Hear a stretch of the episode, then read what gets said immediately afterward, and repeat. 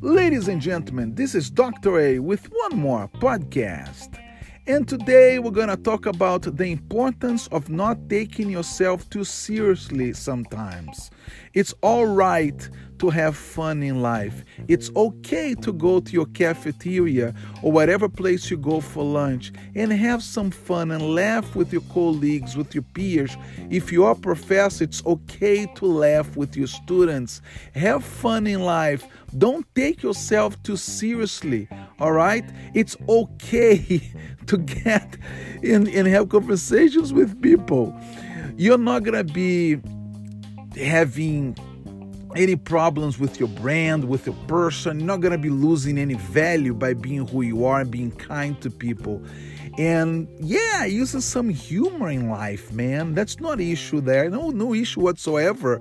We're doing this. I don't think you're gonna be in trouble in any any way actually, because the moment that you stop taking yourself uh, too seriously, you tend to become more of who you are. And the people who like you, they're going to appreciate that. I've seen evidence of this for almost six weeks right now. Uh, by looking at the analytics on my social media networks, and the kids absolutely love that I'm being myself, you know what I mean?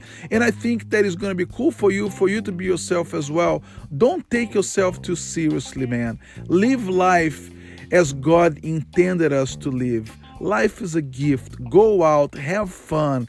Don't take yourself too seriously and don't forget to make somebody to smile a little bit in this world, okay?